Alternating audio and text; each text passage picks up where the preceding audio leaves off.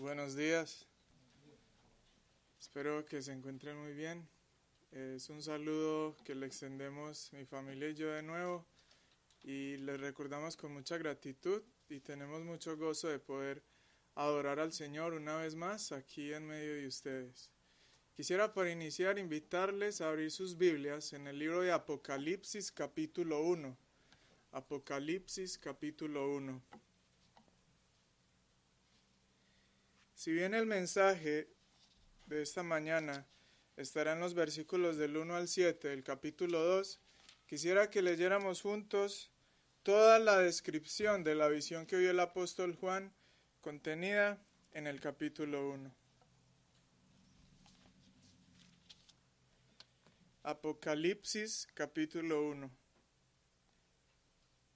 La revelación de Jesucristo que Dios le dio para manifestar a sus siervos las cosas que deben suceder pronto, y la declaró enviándola por medio de su ángel a su siervo Juan, que ha dado testimonio de la palabra de Dios y del testimonio de Jesucristo y de todas las cosas que ha visto. Bienaventurado el que lee y los que oyen las palabras de esta profecía y guardan las cosas en ellas escritas, porque el tiempo está cerca. Juan, a las siete iglesias que están en Asia, gracia y paz a vosotros del que es, y que era, y que ha de venir, y de los siete espíritus que están delante de su trono, y de Jesucristo el testigo fiel, el primogénito de los muertos y el soberano de los reyes de la tierra, al que nos amó y nos lavó de nuestros pecados con su sangre, y nos hizo reyes y sacerdotes para Dios, su Padre. A Él sea gloria e imperio por los siglos de los siglos. Amén. He aquí que viene con las nubes, y todo ojo le verá, y los que le traspasaron, y todos los linajes de la tierra harán lamentación por él. Sí, amén. Yo soy el alfa y la omega, principio y fin, dice el Señor, el que es y que era y que ha de venir, el Todopoderoso. Yo, Juan, vuestro hermano, y copartícipe vuestro en la tribulación, en el reino y en la paciencia de Jesucristo, estaba en la isla llamada Patmos por causa de la palabra de Dios y el testimonio de Jesucristo. Yo estaba en el Espíritu en el día del Señor, y oí detrás de mí una gran voz como de trompeta que decía, Yo soy el Alfa y la Omega, el primero y el último. Escribe en un libro lo que ves y envíalo a las siete iglesias que están en Asia, a Éfeso, Esmirna, Pérgamo, Tiatira, Sardis, Filadelfia y la Odisea. Y me volví para ver la voz que hablaba conmigo y vuelto vi siete candeleros de oro, y en medio de los siete candeleros a uno semejante al Hijo del Hombre, vestido de una ropa que llegaba hasta los pies, y ceñido por el pecho con un cinto de oro su cabeza y sus cabellos eran blancos como blanca lana, como nieve, sus ojos como llama de fuego, y sus pies semejantes al bronce bruñido, refulgente como en un horno, y su voz como estruendo de muchas aguas. Tenía en su diestra siete estrellas. De su boca salía una espada aguda de dos filos, y su rostro era como el sol cuando resplandece en su fuerza. Cuando le vi, caí como muerto a sus pies. Y él puso su diestra sobre mí, diciéndome, No temas, yo soy el primero y el último, el que vivo y estuve muerto. Mas he aquí que vivo por los siglos de los siglos. Amén. Y tengo las llaves de la muerte y del Hades. Escribe las cosas que has visto y las que son, y las que han de ser después de estas. El misterio de las siete estrellas que has visto en mi diestra, y de los siete candeleros de oro. Las siete estrellas son los ángeles de las siete iglesias, y los siete candeleros que has visto son las siete iglesias. Aquí va nuestro texto. Escribe al ángel de la iglesia en Éfeso, el que tiene las siete estrellas en su diestra, el que anda en medio de los siete candeleros de oro, dice esto. Yo conozco tus obras y tu arduo trabajo y paciencia y que no puedes soportar a los malos, y has probado a los que se dicen ser apóstoles y no lo son, y los has hallado mentirosos, y has sufrido y has tenido paciencia, y has trabajado arduamente por amor de mi nombre, y no has desmayado. Pero tengo contra ti que has dejado tu primer amor. Recuerda, por tanto, de dónde has caído y arrepiéntete, y haz las primeras obras, pues si no, vendré pronto a ti y quitaré tu candelero de su lugar si no te hubieres arrepentido. Pero tienes esto, que aborreces las obras de los nicolaitas, las cuales yo también aborrezco. El que tiene oído, oiga lo que el Espíritu dice a las iglesias. Al que venciere, le daré a comer del árbol de la vida, el cual está en medio del paraíso de Dios. Busquemos la dirección del Señor en oración. Padre Celestial, te alabamos y te glorificamos por tu bondad, Señor. Te exaltamos por tu poder al crear el mundo, al, al, crear el universo, Señor, al crear cosas tan hermosas como las que contemplamos, Señor. Te alabamos por la capacidad que tienes para sostener todo esto en un balance perfecto. Te exaltamos, Señor, porque esto no requirió ningún esfuerzo de tu parte. Te exaltamos, Señor, también, porque a pesar de la grandeza que nos muestra tu creación, a pesar, Señor, del poder tan grande que podemos observar en la naturaleza, decidiste, Señor, condescenderte y tener misericordia de nosotros. Decidiste considerarnos a nosotros hombres finitos. ¿Qué es el hombre para que Él te acuerde, Señor? ¿Qué somos nosotros para que hayas pensado en nosotros?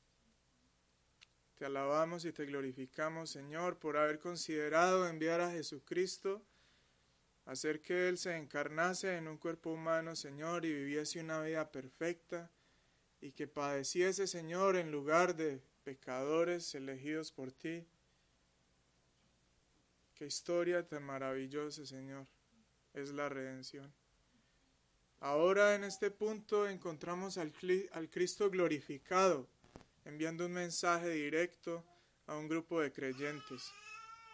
Señor, yo te ruego que tu palabra, mediante el poder de tu Espíritu, pueda orar, Señor, aquí en este lugar. Pueda hablar a los creyentes, pero también a los no creyentes. Señor, Tantas veces leímos en este primer capítulo de Apocalipsis la palabra amén, que nuestro ruego, Señor, es que tu nombre sea glorificado, que así sea, Señor, que el primero y el postrer, que el alfa y el omega reciba toda la gloria en esta mañana, Señor. Lo rogamos en el nombre, sobre todos los nombres, el nombre de Jesucristo. Amén. Querida congregación, Cristo es el Rey de su iglesia. En el siglo XIII, un papa llamado Inocencio III dijo sobre sí mismo y sobre el papel o el oficio que él ocupaba en el papado, dijo, el papa es el vicario de Cristo y como tal se le confía el dominio de la iglesia. Dichas palabras son incorrectas y son incorrectas básicamente por dos razones. La primera es que el hecho de que Cristo esté presente corporal y físicamente a la diestra del Padre en este momento no significa que Él se haya desentendido del gobierno de la Iglesia. En segundo lugar, el hecho de que Cristo haya designado a personas que le sirvan mediante el pastorado y el ministerio que enfoca el liderazgo de la iglesia, no quiere decir esto que Cristo está gobernando como si fuese una especie de control remoto este pastor o este ministro. No. Y una muestra de eso es lo que vemos en nuestro texto de hoy. Cristo se encuentra sosteniendo las iglesias en su diestra. Y no solamente está sosteniendo a las iglesias en su diestra, lo hace mientras camina en medio de ellas. la verdad, queridos hermanos y amigos, es que Cristo gobierna la iglesia de una forma íntima y personal. ¿No es eso lo que Apocalipsis capítulo 1, versículo 20 hasta el versículo 1 del capítulo 2 nos muestra? Lo que acabamos de leer. Allí vemos que el Señor, sosteniendo a los siete ángeles de su iglesia en su diestra, camina en medio de los candeleros. Lo que entendemos aquí entonces es que Jesús, el rey de su iglesia, está siempre presente en medio de ella. Está en medio de su esposa.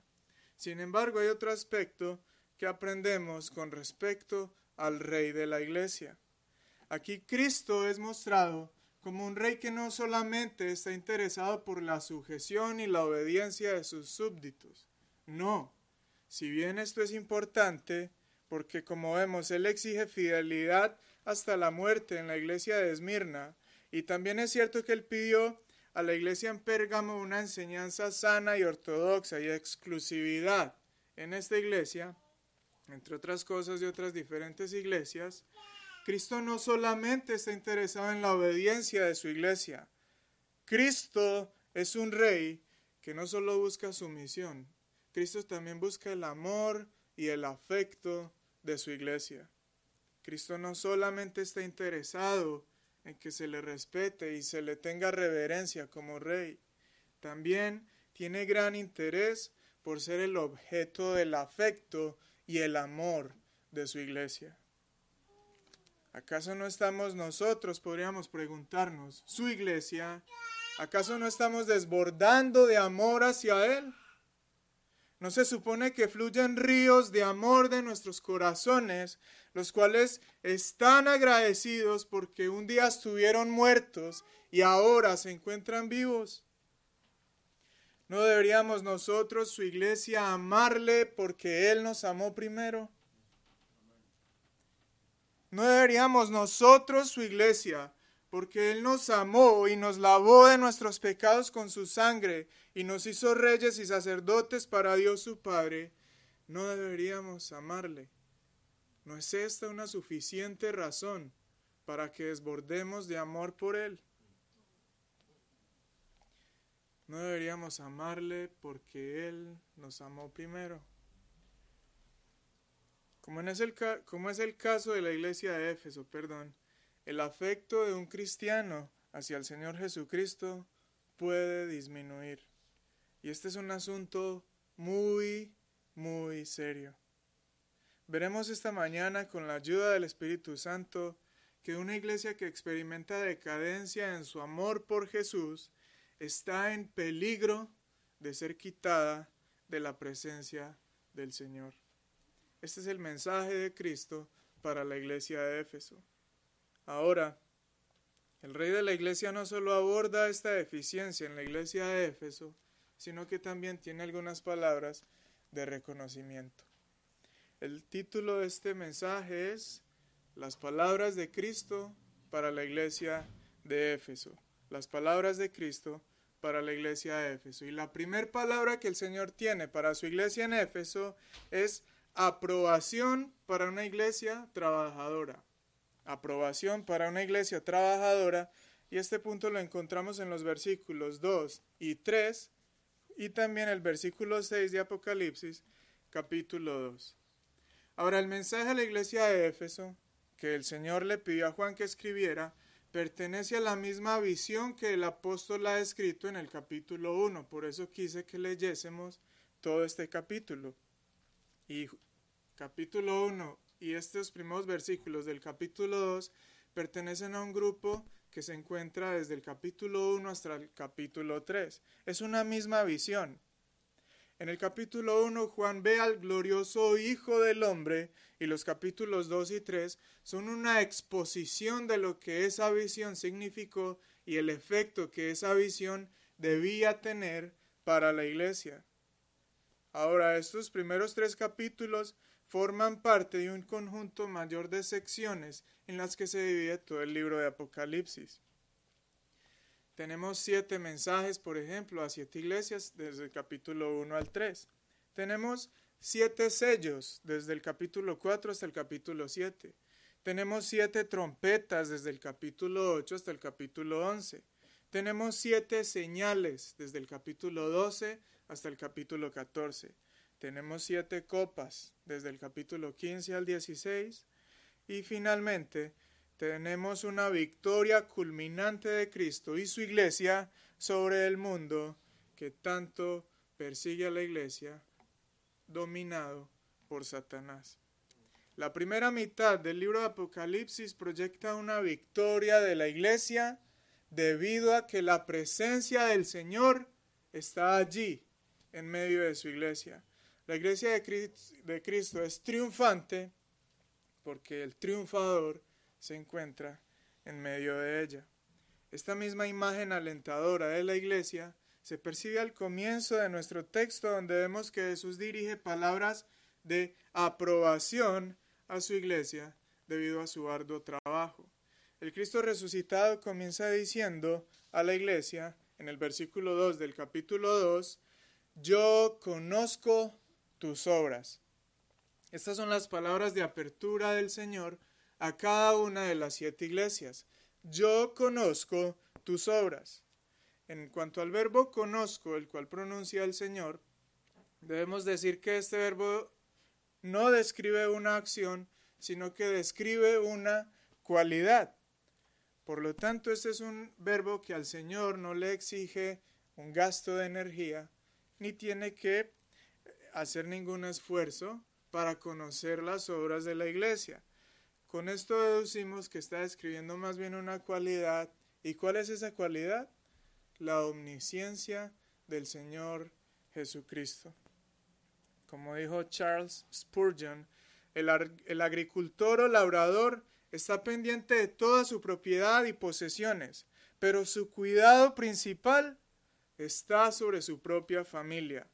De forma similar, mientras el gran labrador de toda la creación observa todas sus obras, él vigila principalmente su propia casa, la iglesia. Antes de continuar, es necesario hacer un comentario importante con respecto a todos los pronombres que tenemos allí en cuanto a aquello que el Señor conoce y a quien el Señor se refiere. Los pronombres que encontramos, por ejemplo, allí donde dice yo conozco tus obras y tu arduo trabajo y que no puedes soportar a los malos y has probado, todos estos pronombres se encuentran en singular en el griego, porque estos verbos los está refiriendo al Señor, al ángel de la iglesia de Éfeso. Pero es importante entonces que nosotros comprendamos a qué hace referencia el apóstol Juan cuando se dirige a los ángeles. La palabra ángel, que representa aquello que Cristo sostiene en su diestra, a menudo se ha entendido como el pastor o ministro de la iglesia. Esta palabra se basa en el término griego mensajero y el pastor o ministro de la iglesia no es otra cosa que un mensajero de Dios para su pueblo. Lo dice Malaquías capítulo 2 versículo 7, también el capítulo 3 versículo 1 de Malaquías y Lucas 9 52 y también Santiago capítulo 2 versículo 25. Sin embargo, cuando el Señor se dirige al ministro de la iglesia, el Señor también se dirige a toda la congregación. En primer lugar, lo hace porque las cartas o mensajes a las siete iglesias tenían que leerse en cada iglesia en particular pero se asignaba un mensajero que fuera a los distritos más cercanos y lejanos, y también debían estas cartas ser leídas en todas las congregaciones que rodeaban a esta, por ejemplo. En segundo lugar, cuando el Señor habla al ángel, habla a la congregación porque el pastor o el ministro está unido y actúa junto con los miembros de su iglesia. También el pastor simpatiza con todos sus miembros y conoce a todos sus miembros. Y en tercer lugar, porque una iglesia siempre, siempre refleja el carácter de un ministro. Como dice James Durham, tanto en reprensiones como en reconocimientos, la palabra que se refiere primero está dirigida hacia el pastor. Una iglesia no será más de lo que es su ministro, tampoco será menos de lo que es su ministro o pastor. Por lo tanto, son las obras del ministro y las obras de la congregación las que Cristo está reconociendo aquí cuando Él les dice, yo conozco tus obras. Ahora, con respecto a la labor de la iglesia de Éfeso, el Señor Jesucristo destaca dos aspectos particulares. Su perseverancia en el trabajo arduo, pero también la retención de una sana doctrina, sana enseñanza, o el término técnico que se suele utilizar, ortodoxia. Al considerar la perseverancia en el trabajo de los efesios, debemos comenzar diciendo que ministrar en Éfeso no era una tarea fácil en ese entonces. Éfeso era una de las cuatro ciudades más poderosas del imperio romano. Era una ciudad de 250 mil habitantes en esa época. Era una ciudad enorme y fue el centro de intercambio y comercio de todo el occidente de Asia Menor, una de las provincias, como les dije, más poderosas del Imperio Romano. Todas estas características requieren mucho, mucho trabajo de la iglesia. Y la iglesia estaba respondiendo bien. Eso es lo que encontramos en las palabras del Señor.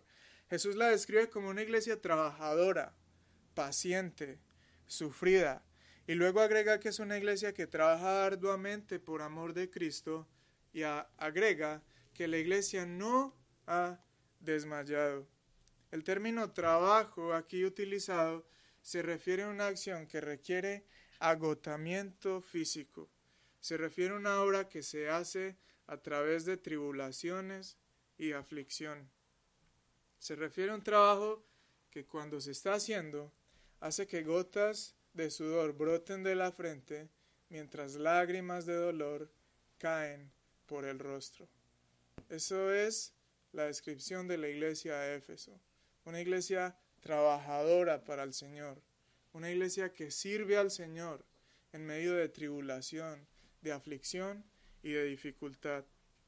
De nuevo, Spurgeon dijo, si algún amo debe ser mal servido, que no sea nuestro Señor quien está en el cielo. Le debemos demasiado para desear ser siervos negligentes de aquel que nos redimió con su sangre más preciosa. Otro aspecto en el que la iglesia de Éfeso trabajó arduamente, como les dije, fue en mantener la sana doctrina. Ellos no pudieron soportar a los malos maestros y los probaron y se dieron cuenta que algunos de ellos que se autoproclamaban apóstoles fueron hallados suplantadores o mentirosos. En el versículo 6 vemos que la iglesia aborrecía las obras de, de los nicolaitas.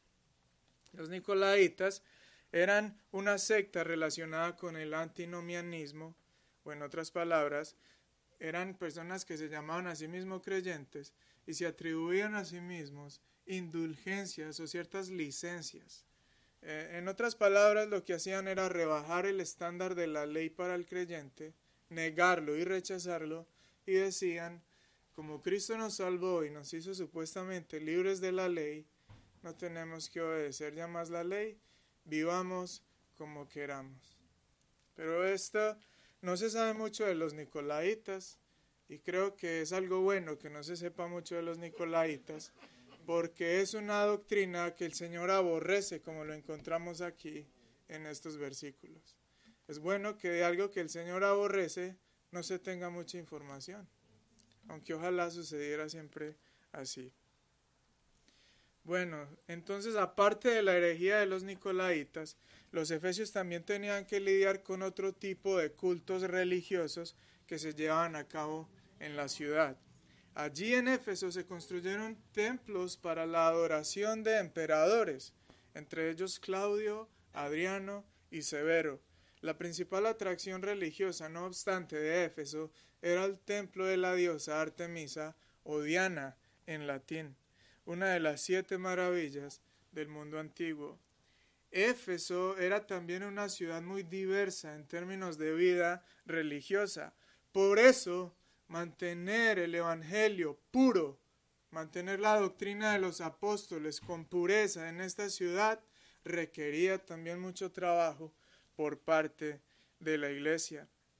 Después de que Pablo pasó en Éfeso tres años durante su tercer viaje misionero, él convocó a los ancianos de allí y les advirtió que después de su partida, después de la partida de Pablo, en medio de ellos entrarían lobos rapaces que no perdonarían al rebaño, y que de ellos mismos, de los efesios, se levantarían hombres que hablarían cosas perversas para arrastrar tras de ellos a los discípulos. La iglesia entonces escuchó lo que dijo Pablo. No recibieron a los malvados y probaron a todos los que se llamaron apóstoles. El Señor entonces reconoce la labor que la iglesia está desempeñando en términos de su trabajo duro y de su conservación de la enseñanza pura de la palabra de Dios. Sin embargo, sin embargo, no toda la valoración que el Señor Jesucristo hizo de esta iglesia fue positiva. Vamos a la segunda palabra que el Señor tiene para su iglesia de Éfeso. Esta es una palabra de, de amonestación a una iglesia en declive. Esto lo tenemos en los versículos del 4 al 5. A pesar de su arduo trabajo y ortodoxia, los efesios estaban decayendo en un asunto crucial. ¿Qué habían dejado? Habían dejado su primer amor. Aquí vemos al testigo fiel del cual leímos en el versículo 5 de Apocalipsis 1, testificando contra la iglesia de Éfeso a través de una amonestación muy seria. Tengo contra ti, tengo contra ti. ¿Y qué es lo que tiene el Señor contra su iglesia? Que la iglesia le ha dejado de amar, que la iglesia ha dejado de amar al Señor. Literalmente el griego dice, tu amor, tu primero, lo has dejado. El término dejado también expresa el acto de arrojar algo. Cuando Cristo llamó a sus primeros discípulos en Mateo 4, versículo 20, ellos, dejando al instante las redes, le siguieron. Es el mismo verbo en griego. O sea que la iglesia de Éfeso había soltado su amor hacia el Señor, había dejado caer su amor hacia el Señor. Y esto es algo que una iglesia cristiana, una iglesia cristiana no se puede permitir. El amor de Cristo en la iglesia de Éfeso cayó como cayeron las redes de los discípulos al seguir al Señor. ¿Cuál es el primer amor? ¿O a qué hacemos referencia cuando hablamos de un primer amor? Bueno, ellos dejaron el amor que se origina en el corazón de un pecador cuando por primera vez tiene el vistazo de la cruz donde sus pecados son llevados allí y perdonados por Dios. Dejó el primer amor o dejar el primer amor es dejar el conocimiento tan maravilloso de la cruz cuando nuestros pecados, cuando los pecados de un creyente son perdonados a través de la persona y obra del Señor Jesucristo en la cruz. El amor que la fe salvadora en Cristo imprime en el corazón de una persona cuando su mente es iluminada para comprender quién es Dios, quién soy yo y cuál es la gravedad de lo que he hecho contra Él pero también cuando se entiende lo que ha hecho Dios para perdonar a pecadores como nosotros, al castigar nuestros pecados en su propio Hijo en la cruz, cuando Él tomó nuestro lugar, cuando fuimos nosotros quienes debimos ser castigados en la cruz, pero fue Él quien fue a recibir tal dolor en sustitución nuestra ese es el primer amor. Es cuando tenemos un conocimiento fresco, nuevo, de una salvación y de un amor tan grande hacia nosotros. Parece que los efesios no entendieron la oración que Pablo hizo cuando en Efesios capítulo 3 versículos 18 al 19, Pablo pidió al Señor que los efesios fueran plenamente capaces de comprender con todos los santos cuál sea la anchura, la longitud, la profundidad y la altura, y de conocer el amor de Cristo que excede a todo conocimiento, para que seáis llenos de toda la plenitud de Dios. A Cristo se le deja de amar cuando se le deja de conocer. Eso pasó en la iglesia de Éfeso. Ahora es por eso que Jesús tiene estas tres palabras para la iglesia. Recuerda, arrepiéntete y haz las primeras obras. Vamos a analizar estas tres palabras para ver qué fue lo que el Señor quiso decirle a su iglesia. Con respecto a la palabra recuerda, debemos decir que esta palabra debe considerarse en un marco pactual. De hecho, algunos comentaristas incluso ven que la disposición de la carta tiene mucha semejanza a los pactos que el Señor ha hecho en el Antiguo Testamento. Cuando el Señor hacía un pacto, como lo hizo por ejemplo con Abraham, como lo renovó con su hijo Isaac y como lo renovó con Jacob, había una estructura clara en cada uno de estos pactos. Primero, había un título soberano, por eso Dios siempre empezaba diciendo características de Él.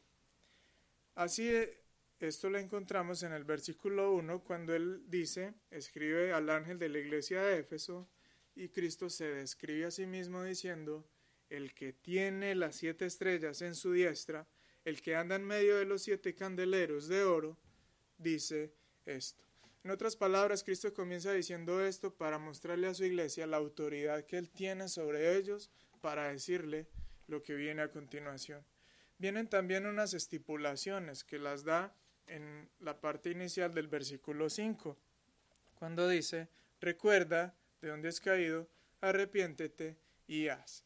Entonces Él se presenta a sí mismo como el soberano, les da las condiciones de, los que, de lo que ellos deben hacer o las estipulaciones, y después de que hace esto, da dos cosas. Da una advertencia si no se presta atención a sus palabras o da una promesa que eh, beneficia a la iglesia en pos de su obediencia a estas palabras. ¿Cuál es la advertencia que él da a su iglesia si estas palabras no se cumplen? Está allí en el versículo 5, en la segunda parte. Pues si no, si no lo recuerda, si no se arrepiente y si no hace las primeras obras, vendré pronto a ti y quitaré tu candelero de su lugar. Ese es el juicio que Cristo traería a la iglesia si la iglesia no prestara o no prestase atención a sus palabras. ¿Cuál sería el beneficio que se obtendría a través de la obediencia? Está en el versículo 7. El que tiene oído, oiga lo que el Espíritu dice a las iglesias. Al que venciere, le daré a comer del árbol de la vida, el cual está en medio del paraíso de Dios. Ahora, ¿por qué les digo todo esto de que el verbo recuerda se encuentra en una estructura pactual? Porque este término recuerda, utilizado para desplegar amor en base a un pacto, no es la primera vez que se utiliza en toda la escritura. De hecho, es el verbo más común para manifestar el amor de Dios hacia su pueblo infiel. ¿Qué fue lo que leemos o qué leemos, por ejemplo, en Génesis capítulo 8, versículo 1, cuando ya ha tenido juicio la tierra a través del diluvio? Allí leemos, y se acordó Dios de Noé y de todos los animales y de todas las bestias que estaban con él en el arca. Génesis 19, 29, después de que el Señor ha establecido su juicio sobre Sodoma y Gomorra, ¿qué leemos? Así cuando destruyó Dios las ciudades de la llanura, Dios se acordó de Abraham y envió fuera a Lot de en medio de la destrucción. En Éxodo capítulo 2, versículo 24, cuando la opresión egipcia se aumenta contra el pueblo de Israel y los clamores del pueblo suben hasta el Señor, allí leemos, y oyó Dios el gemido de ellos y se acordó se acordó de su pacto con Abraham, Isaac y Jacob. Dado que el amor bíblico debe entenderse en un contexto de pacto, teniendo la gracia como base, vemos entonces que el Señor no le está pidiendo a su iglesia algo que Él no le ha dado antes. El Señor no le está pidiendo a su iglesia algo que Él no les ha dado y que constantemente les da. El Señor no le pide a su iglesia algo que es desconocido para Él. Porque cuán amor ha tenido el Señor. Cuánto amor ha tenido el Señor. Cuánta fidelidad ha tenido Él a su propia palabra. Que a pesar de todo el pecado que este mundo ha cometido en contra de Él, Él se sigue acordando de su pacto y de su palabra y sigue renovando su misericordia y su gracia para con su iglesia. Querido cristiano, recuerda, recuerda Recuerda tu primera mirada a la cruz. Recuerda lo miserable que eras sin Cristo. Recuerda cuán bendecido eres tú, quien fuiste encontrado por Cristo en medio de tanta maldad, en medio de tanto sufrimiento, en medio de una condena de muerte. Te encontró el Señor. Recuerda eso. Recuerda que Cristo, si es tu Señor hoy, es tu refugio también. Recuerda cuando el Señor te libró de la esclavitud y de la tiranía del pecado. Recuerda que no fue tu fuerza, fue la fuerza del Señor. Fue la mano poderosa de Dios, la única capaz de librarnos de la muerte. Fue y es el Evangelio de Jesucristo para salvación lo que ha cambiado tu eternidad. Recuerda esto, cristiano, que Cristo no te olvida y Cristo está mirándote, conociéndote todo el tiempo. A veces el cristianismo en Latinoamérica y quienes nos derivamos de él, tenemos muchas dificultades para discernir un cristianismo con influencias o bases católico-romanas a un cristianismo verdadero y puro. Y a veces los cristianos que venimos con un trasfondo católico romano, tenemos esa perspectiva errónea del Señor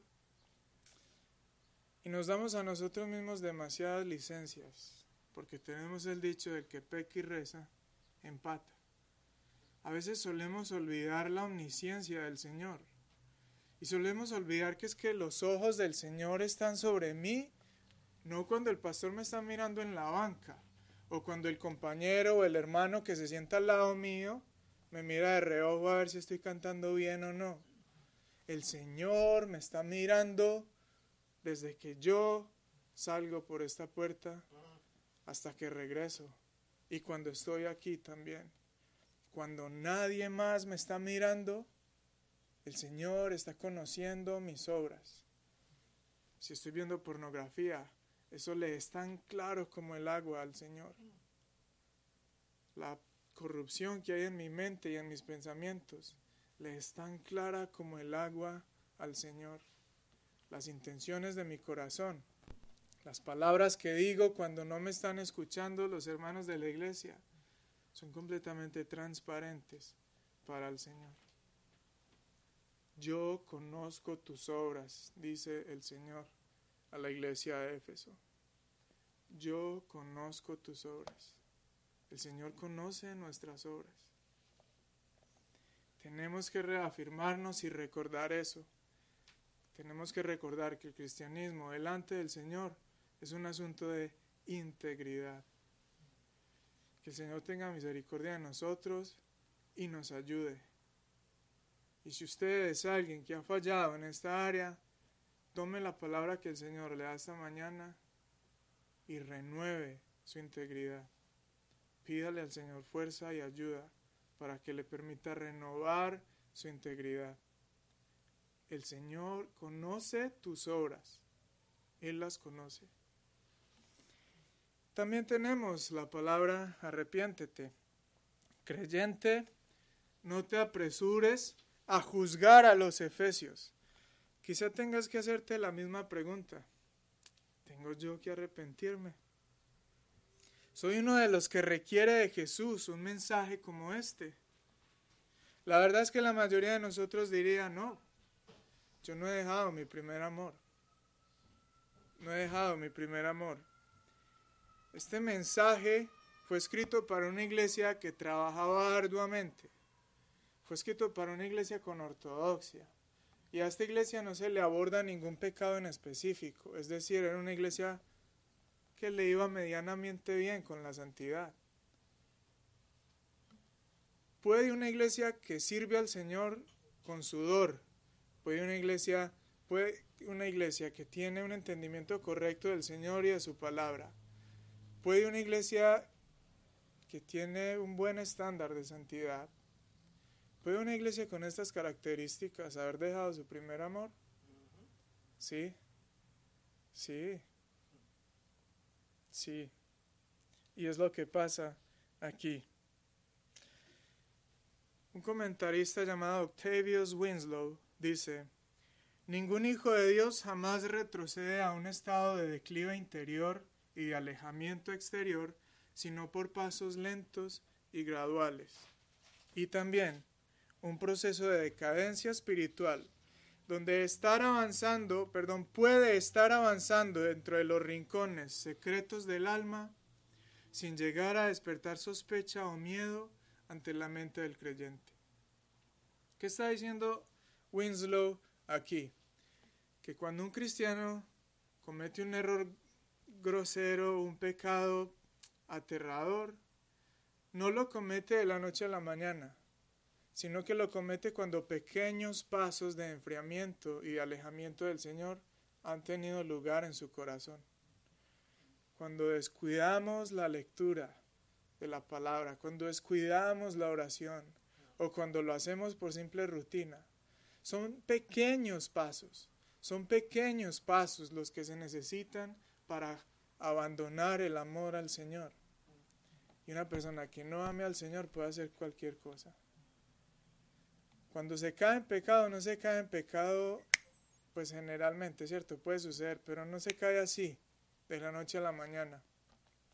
Se cae cuando ya en los rincones del alma y del corazón están comenzando a suceder cosas. A veces de las que el cristiano es consciente, pero simplemente desea ignorarlas o a veces también en medio de la inconsciencia. Yo creo que una iglesia con este ritmo de servicio al Señor, con este celo por el Señor y por su doctrina, quizá no era tan consciente de que había abandonado su amor hacia el Señor. Este tipo de cosas suelen suceder con demasiada sutileza. Winslow nuevamente nos ayuda a comprender esto. Él dijo, a menudo pensamos en la fe y el amor y sus gracias afines como si fueran esencialmente omnipotentes, olvidando que, aunque indudablemente son divinos en su origen, espirituales en su naturaleza y santificadores en sus efectos, no son sostenidos por un poder autosuficiente, sino por las constantes comunicaciones de vida y alimento que reciben de Jesús, y que el momento en que se les deja a su fuerza inherente es el momento de su declive y decadencia segura. ¿Qué quiso decir Winslow? Nosotros como creyentes tenemos medios de la gracia, ¿cierto? La predicación es un medio de la gracia, la lectura es un medio de la gracia, la oración es un medio de la gracia, los sacramentos son medios de gracia. ¿Qué pasa? Que a veces pensamos que estos medios de la gracia tienen la fuerza en sí mismos. Entonces, ah, yo para fortalecer mi alma hoy, debo leer la escritura. Entonces leo por leer, creyendo que el haber leído ya infundió gracia a mi alma. Pero no es así. Los medios de la gracia no tienen una fuerza inherente. Se llaman medios por alguna razón, ¿cierto? Porque son un medio a través del cual la fuente de la gracia puede fortalecer mi alma a través de la comunión dulce amorosa, diaria y constante. Los medios de la gracia no son medios si no me llevan a Cristo como la fuente de la gracia. No funcionan si cuando los empleo no alcanzo a llegar a Cristo, quien es la fuente de la gracia. El día que descansemos nuestro cristianismo simplemente en una lectura y una oración descuidada, nos estamos alejando de la gracia y estamos en peligro de abandonar nuestro primer amor. Lee las escrituras sin pedirle al Espíritu que nos guíe. A Cristo se muestra como una práctica carente de amor. Orar a Dios sin depender de los méritos de Cristo y de la intercesión del Espíritu Santo se muestra como una práctica carente de amor. Servir a Dios demuestra carencia de amor cuando no puedo decir, querido Dios, te conozco por Cristo, te amo por Cristo, te sirvo por Cristo, recibe este servicio mediante Cristo. Hermano y hermana, examina tu corazón. Recuerda, arrepiéntete y haz las primeras obras. Ahora, el tercer imperativo que encontramos aquí para la iglesia es hacer las primeras obras. En primer lugar, debemos decir que una primera obra es una obra que se hace en un primer amor. ¿Cuál es la característica de una obra realizada en un primer amor? Es una obra realizada con amor sincero, que se muestra ferviente y siempre presente cuando las puertas de la iglesia están abiertas. Un primer amor es un amor desbordante, no solo por Cristo, la cabeza de la iglesia, sino también por la iglesia, su cuerpo. Un primer amor es un amor que nos lleva a servir al Señor cantando siempre. Es un amor evangelístico porque simplemente no podemos callar el gran amor que nos ha encontrado. Es un amor confiado porque eres como un niño. Aunque abundas en ignorancia sobre la teología sobre la historia de la iglesia, tienes una fe inquebrantable en Jesucristo. Un primer amor es un amor leal porque no tienes un corazón dividido. No le das a Cristo un pedazo y al mundo otro.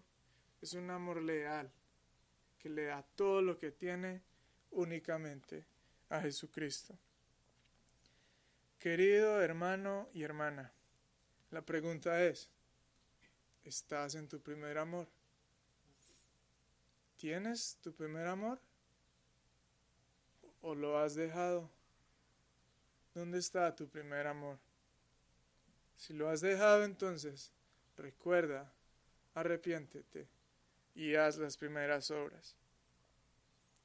En realidad esto es algo muy, muy serio muy serio. Tan grave es este asunto que una iglesia que abandona su primer amor es una iglesia que se gana su derecho a no existir. Una iglesia que abandona su primer amor no es una iglesia. Una congregación sin su primer amor será apartada de la presencia del Señor Jesucristo. Y sin Cristo no hay iglesia. Vamos a la tercera palabra que el Señor tiene para la iglesia de Éfeso. La tercera palabra es una advertencia a una iglesia sin arrepentimiento. Si no está Cristo, no hay iglesia. Sin Cristo, no hay iglesia. Los lugares donde se ubicaron iglesias fuertes en el pasado son ahora ruinas, ruinas, edificios caídos, ladrillos en el suelo. Peor aún, iglesias o lugares donde hubo iglesias fuertes son lugares donde hoy se adora a falsos dioses o falsos ídolos.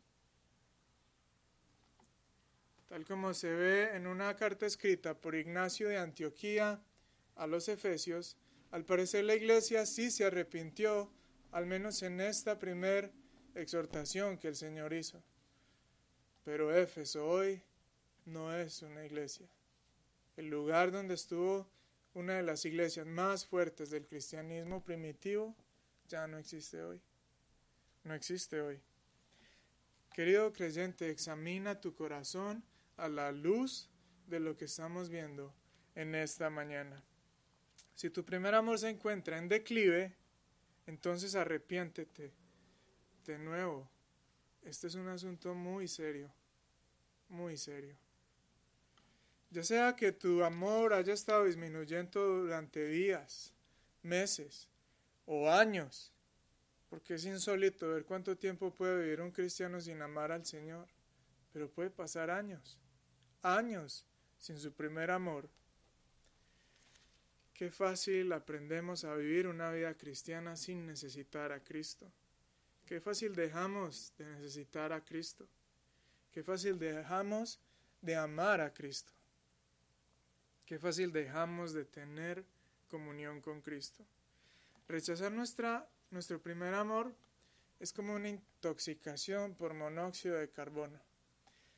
En Colombia a veces es común escuchar que hay personas que cometen suicidio cuando se van a, los garajes de su casa, cierran todo, prenden su auto y por el gas que expulsa el auto por el exhausto se intoxican y se suicidan de esa manera, que lo llaman la muerte lenta. Dejar el primer amor es como una muerte por monóxido de carbono. Es lenta, es muy sutil, pero es letal. Es letal.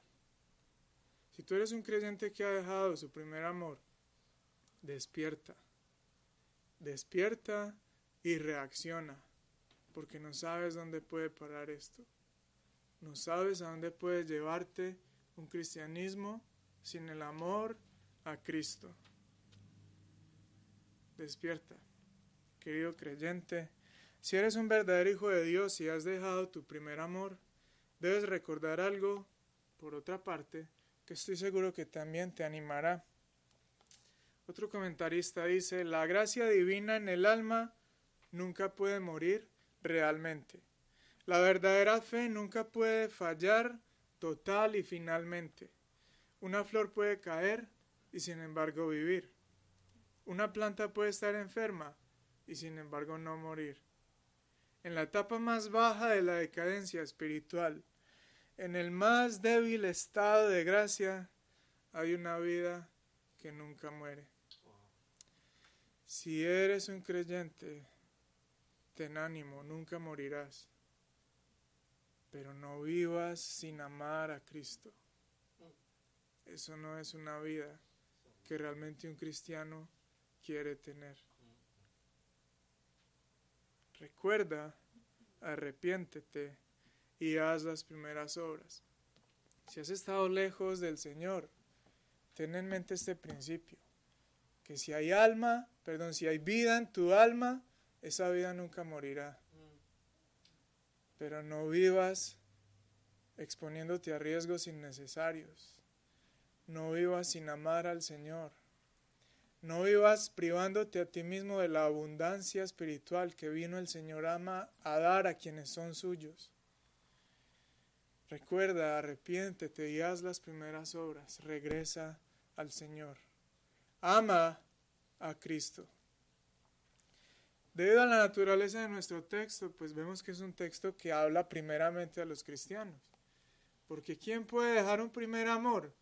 Únicamente aquel que lo ha tenido. Pero si tú eres alguien inconverso, alguien que no ha nacido de nuevo, alguien que no tiene el primer amor, eres quizá alguien que ha escuchado términos a los que puedes estar acostumbrado, pero no los conoces, no sabes qué significa. Escuchas de, una, de un trabajo arduo por amor a Cristo, pero tú no sabes qué es eso. Escuchas de un celo porque la palabra se conserve pura, pero tú no sabes qué es eso, no sientes eso. Escuchas que se sirve al Señor mientras se pasa aflicción y tribulación, pero tú no sabes qué es eso. Bueno, es posible que hayas oído hablar de muchas cosas que no son reales para ti, pero ciertamente, en el caso de los no creyentes, quisiera también darte el mensaje que la palabra tiene para ti. Si en el caso de un creyente abandonar su primer amor significa ser expulsado de la presencia de Cristo como iglesia, ¿qué significará para un inconverso? Morir en el pecado de no amar a Cristo, morir en el pecado de rechazar a Cristo, morir en el pecado de odiar y aborrecer a Cristo. ¿Qué, ¿Qué significará para una persona morir en el pecado de aborrecer y de oponerse a Cristo?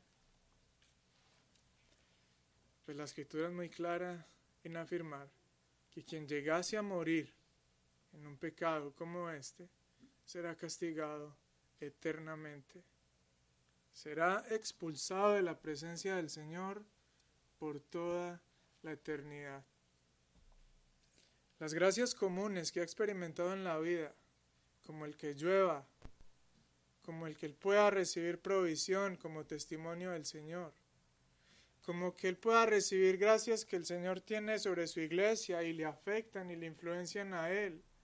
Gracias como vivir en un país como este, país que es objeto de la bendición del Señor por la forma en que se fundó, pero fundamentos que están a punto de ser destruidos. Esas gracias no se tendrán si se muere en el pecado de no amar a Cristo. Se padecerá por la eternidad. Arrepiéntete, arrepiéntete de no amar a Cristo. Arrepiéntete de tu pecado. El llamado para ti en esta mañana es que abandones tu vida de desamor hacia Cristo. Abandona tu indiferencia y tu rebeldía. Abandona tu odio hacia Cristo. Arrepiéntete de tus pecados. Confiesa tus esfuerzos por lograr una justicia propia imposible de obtener. Confiesa todo lo que has hecho delante del Señor. Arrepiéntete y abandona la vida de rebeldía hacia Cristo. Regresa a Él y pídele que te dé amor hacia Él. La imagen que vemos aquí es la gloriosa revelación del Señor. Se describe como su cabeza y sus cabellos eran blancos como blanca lana, como nieve sus ojos como llama de fuego y sus pies refulgentes como el bronce bruñido y su voz como un estruendo de muchas aguas. Esta es una imagen que intimida porque muestra la gloria del Señor y algún día estarás delante de Él, cuyos ojos son como llama de fuego y cuyos pies brillan como brilla el bronce cuando es fundido. No endurezcas tu corazón contra el Señor. Y no dejes que esta imagen, que si bien debe ser intimidante, te aleje por completo de Él. Déjame animarte al decirte, quizá puedes pensar, no, el Señor está demasiado enojado con mis pecados y no puede recibir en su presencia a alguien como yo. El propósito de que te tenga escuchando esta mañana su palabra quiere decir que tiene un interés particular en ti y que te está buscando. Déjate encontrar, responde al Señor, responde a su palabra. El Señor es tan gentil y tan fácil de abordar, tan compasivo para que podamos tratar con Él Podemos tratar con Él los temas de nuestra salvación tan libremente como lo hicieron las personas que vivieron en su tiempo de las cuales leemos. Si tenemos un pecado que nos arrastra a la muerte, podemos hacer como la mujer con el flujo de sangre y acercarnos por su espalda y decir si tan siquiera pudiera tocarle. Si tenemos un pecado como aquel joven que era mudo, a quien el demonio tiraba contra el fuego, el Señor está dispuesto a tratar contigo como trató con ellos, libre y deliberadamente. Puedes acercarte a Él. Hebreos 11:6 dice, es necesario que el que se acerca a Dios crea que le hay y que Dios es galardonador de los que le buscan. Más adelante dice, porque sin fe es imposible agradar a Dios. quieres acercarte a Él y encontrar palabras de aprobación, encontrar salvación, encontrar virtud que salga de Él, acércate a Él con fe. Finalmente, terminamos nuestro pasaje con la cuarta palabra, promesa a una iglesia vencedora. En las palabras de Cristo reconocemos que ahora el Rey de la iglesia está extendiendo una invitación a escuchar lo que el Espíritu dice a las iglesias. Y también en ese versículo vemos que la voz del Espíritu testifica de una promesa establecida para los vencedores. Esta expresión, al que venciere, se repite en todas las epístolas o los mensajes que el Señor envió a las siete iglesias. Todas hacen referencias a distintas promesas de Cristo. En este sentido, todas las promesas que Cristo hace a su iglesia vencedora, también tenemos que decir esto, son una descripción de la vida celestial. Hay otro sentido en el que los verdaderos cristianos ya poseen esta promesa, porque el que ha vencido al mundo a través de su fe, como dice Juan, ya ha comido del árbol de la vida de Jesucristo. El árbol de la vida es un elemento sacramental que es dado a aquellos que están en posesión de la vida eterna, real y prometida. Como vemos en Génesis 3, versículos 22 al 24, cuando la vida fue contaminada por las consecuencias del pecado y la muerte, se restringió el acceso al árbol de la vida. Pero aquí tenemos lo contrario.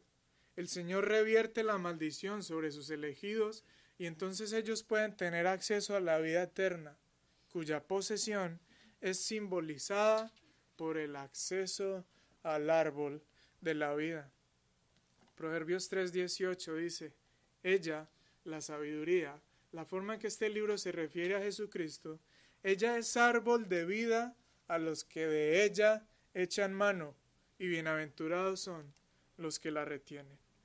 Por lo tanto, estas promesas que el Rey Jesucristo hace a su iglesia son promesas que ya tenemos, pero al mismo tiempo son promesas que esperan por un mayor cumplimiento. Esto se dará en la eternidad.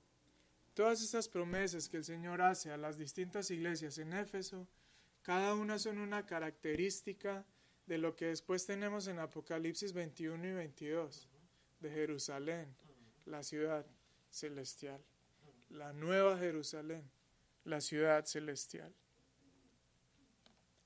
¿Qué hacemos entonces con este texto? En primer lugar, Recuerda que es un mensaje para el cristiano, para cada individuo del cuerpo de Cristo. Inicialmente está dirigido al ministro, pero por extensión a todos. Creyente, voy a preguntarte algo. Si Jesús estuviera escribiendo una carta personal a través de la cual evalúe tu servicio, tu ortodoxia, y tu amor hacia Él, ¿cuál sería el contenido de esa carta? ¿Qué te escribiría el Señor hoy? O mejor aún, ¿qué te ha escrito el Señor en esta mañana?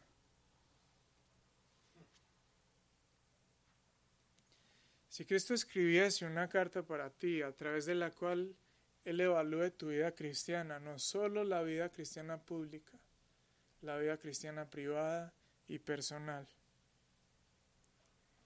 ¿Cuál sería el contenido de esta carta?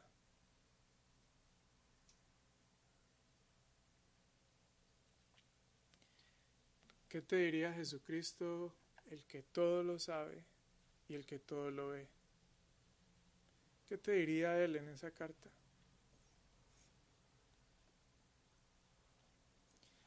En segundo lugar, la aprobación del Señor y solo la aprobación del Señor es lo que debe buscar su iglesia. Cristo es el rey de su iglesia y está permanentemente presente en ella. El mismo celo que Cristo mostró cuando limpió el templo de los vendedores y de los corruptos que hacían ganancias deshonestas al engañar a personas dentro del templo, ese mismo celo que el Señor tuvo al volcar las mesas, es el celo que lo acompaña cuando está presente dentro de su iglesia. ¿Cómo reaccionaría Cristo si atravesara la puerta y viniera y nos encontrase a todos aquí, adorando su nombre y haciendo todas estas cosas en su nombre?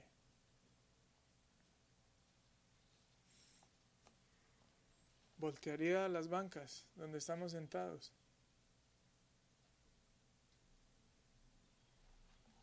En tercer lugar, hay ciertos indicios en nuestro texto que aquellos que trabajan en defensa y promoción de la sana doctrina pueden experimentar una decadencia en su amor hacia Cristo.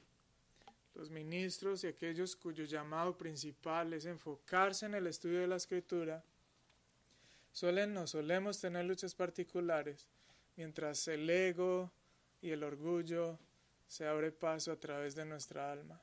Pero no solo el pastor o el ministro, los cristianos reformados tienen, suelen tener problemas con eso, porque su posesión de la sana doctrina, de la ortodoxia, de la teología reformada, hace que dentro de sus espíritus se abra paso el orgullo.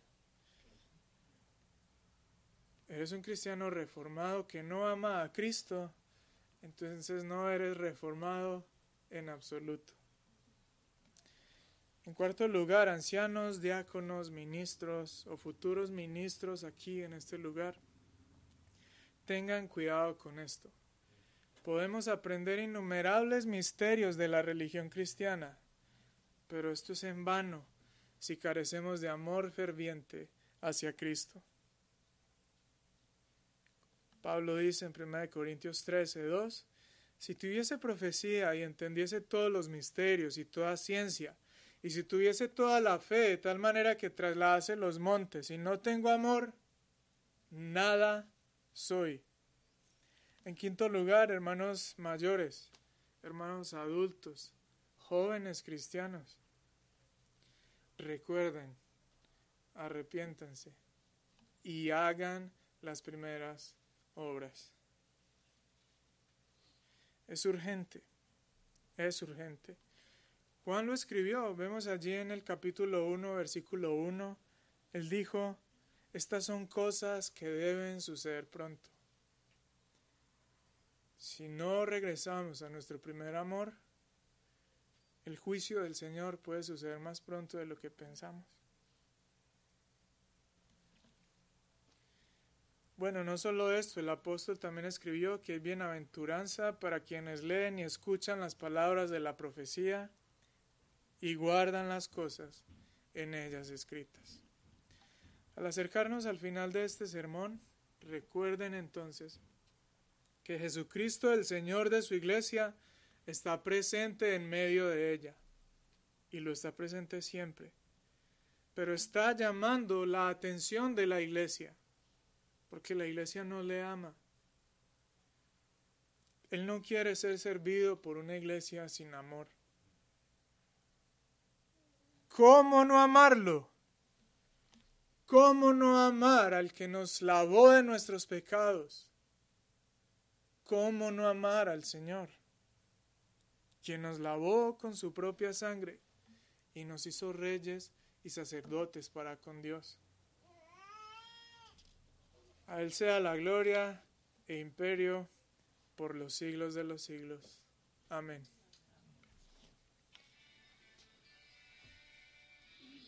Señor, queremos venir delante de ti en esta tarde y queremos, Señor, clamar para que mediante la persona y obra del Señor Jesucristo, y mediante la intercesión de tu Espíritu Santo nos guíes, Señor, a orar de la forma correcta. Señor, el Hijo, el glorioso Rey de su iglesia, se encuentra en este momento a tu diestra, Señor.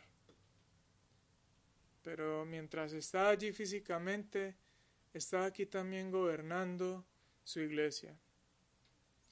Señor, quisiéramos pedirte perdón por los distintos pecados en los que incurrimos y especialmente el dejar de amar a Jesucristo. Queremos pedirte perdón, Señor, por las veces que hemos olvidado de dónde hemos caído, por las veces que hemos pensado que somos autosuficientes para vivir esta vida cristiana, por las veces que olvidamos la deuda tan grande que saldaste con su sangre en la cruz. Te pedimos que nos perdones, Señor, porque olvidamos que tú eres omnisciente y que conoces nuestras obras y creemos que podemos escondernos de ti para pecar en lugares donde nadie nos vea. Señor, rogamos que perdones nuestros pecados. Rogamos que tu Espíritu Santo, Señor, también nos ayude a orar como es debido. Y rogamos que tu Espíritu Santo guíe a todos nosotros a que después de escuchar este sermón, elevemos las oraciones que deban ser elevadas con la fe necesaria, Señor. Señor, que si después de este mensaje hay oraciones de confesión que deban ser elevadas, que nada las estorbe. Que si después de este mensaje hay oraciones de arrepentimiento, Señor, que nada las estorbe y que lleguen hasta el trono de gracia. Y que si después de este mensaje hay oraciones mediante las cuales clamemos que nos ayudes a amar a Cristo, que nada las estorbe, Señor. Que el afán y el acoso que el mundo ejercerá sobre nosotros cuando atravesemos esta puerta no estorbe, Señor, lo que hemos aprendido. No estorbe la semilla que ha sido depositada en nuestros corazones.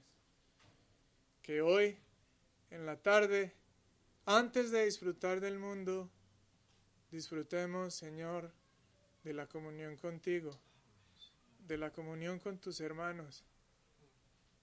Por favor, Señor. Oramos en el nombre de Cristo, dándote toda gloria y con fe de que responderás por la persona y obra del Señor Jesucristo y por la obra de tu Santo Espíritu. Amén.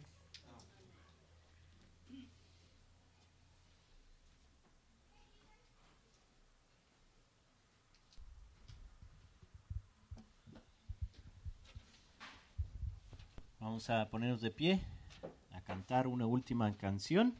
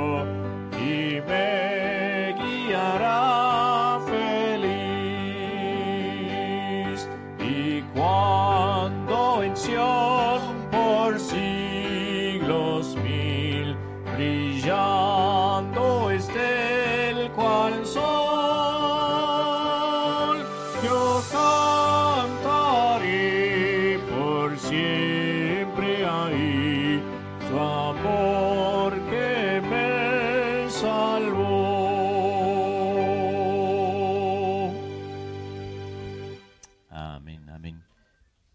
Vamos a pedir a nuestro hermano Gilberto que nos despida en oración.